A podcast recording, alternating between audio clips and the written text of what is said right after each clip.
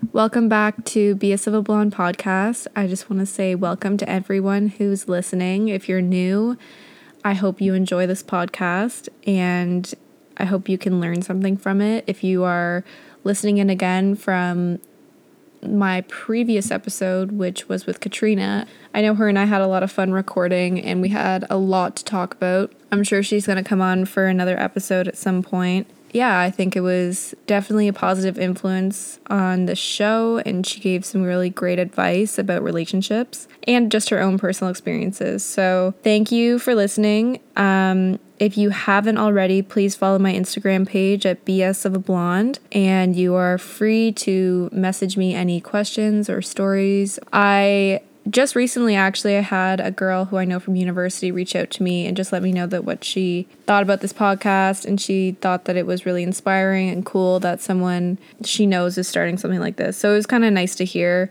And I mean, I'm always happy to take positive feedback. So I just want to say thank you to her for messaging me. And yeah, so this episode is just going to have me.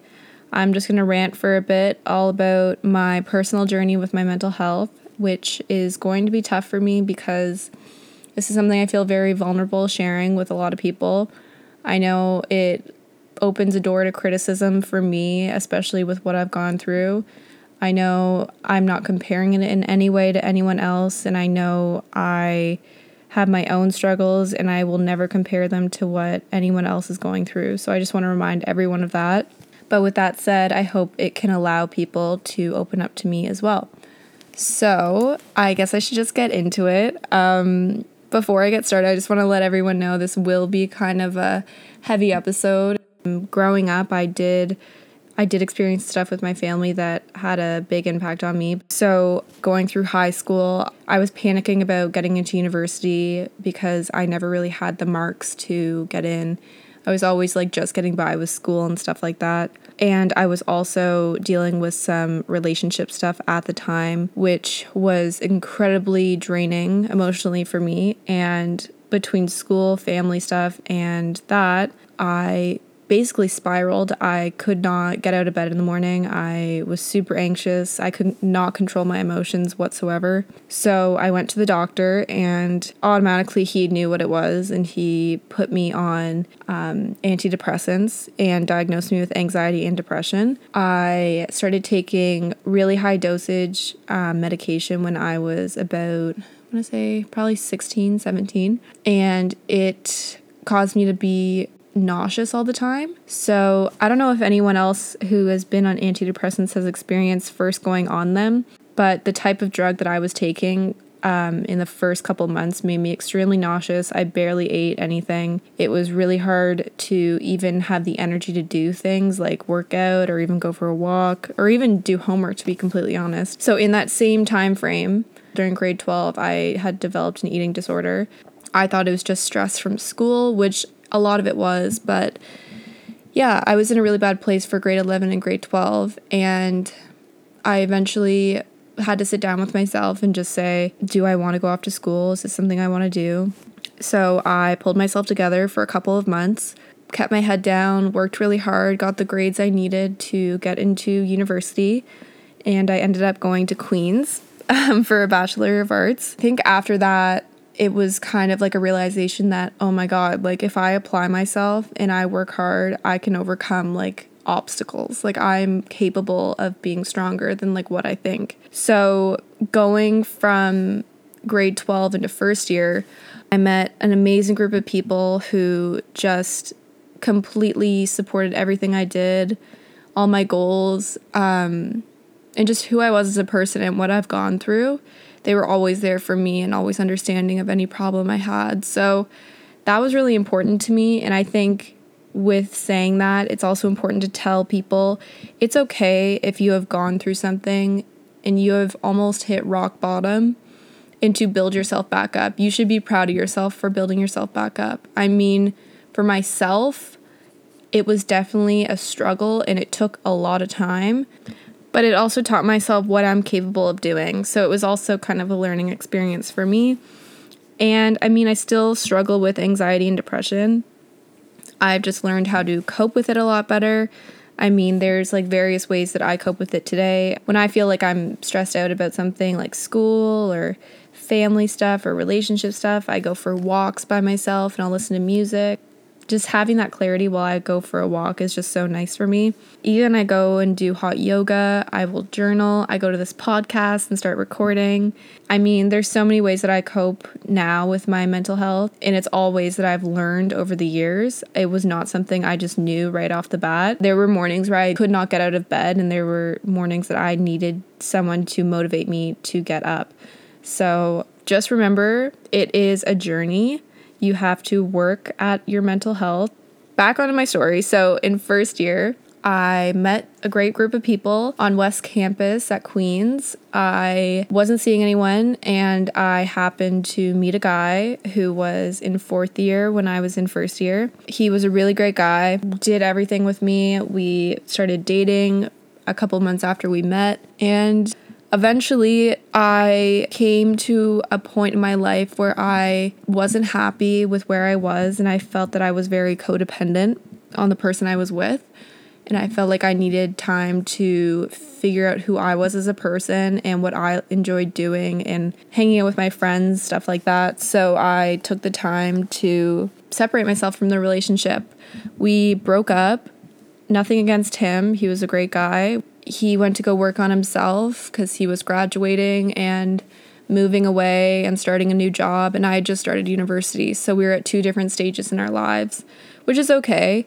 But it was definitely something that was really tough for me at the time because I felt like I was putting so much into the relationship that I wasn't giving to myself, if that makes any sense.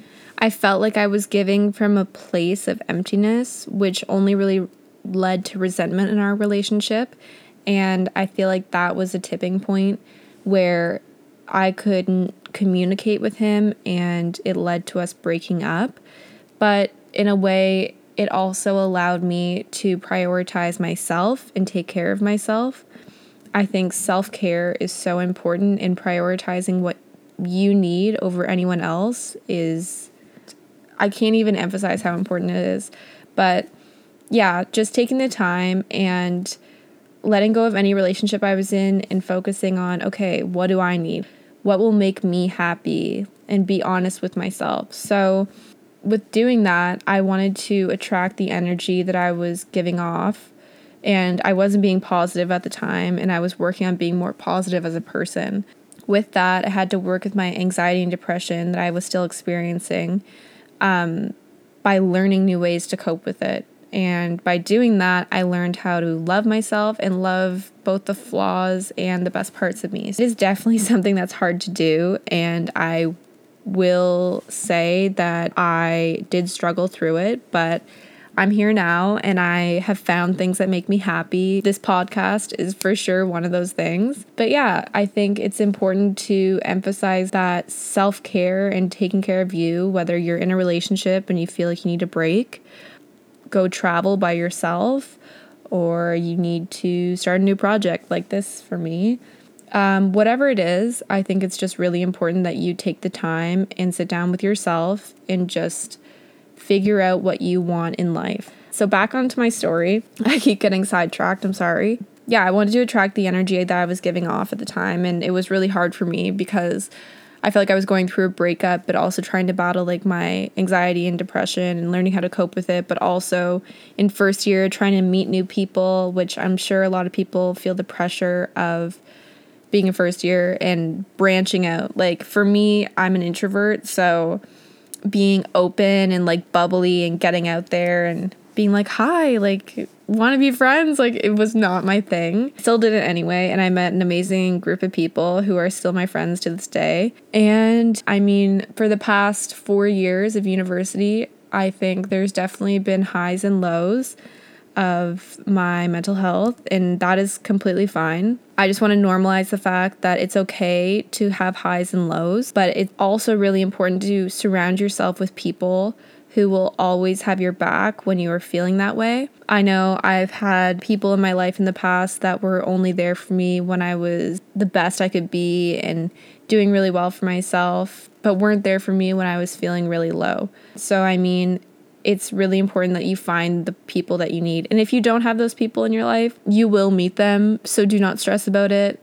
From first year to now, fourth year, where I'm at now, I have been in multiple relationships. Some of them not so serious, some of them serious, whatever. And seeing where I am now and where I was in first year, I think it is so important to acknowledge how much I've grown as a person. And I think it's also important to tell people that you need to acknowledge when you've grown as a person.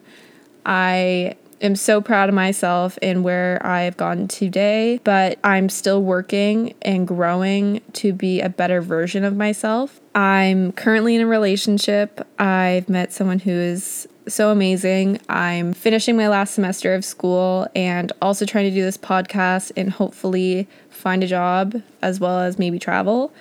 But I'm just kind of taking it one day at a time and figuring out exactly what I want to do with my life.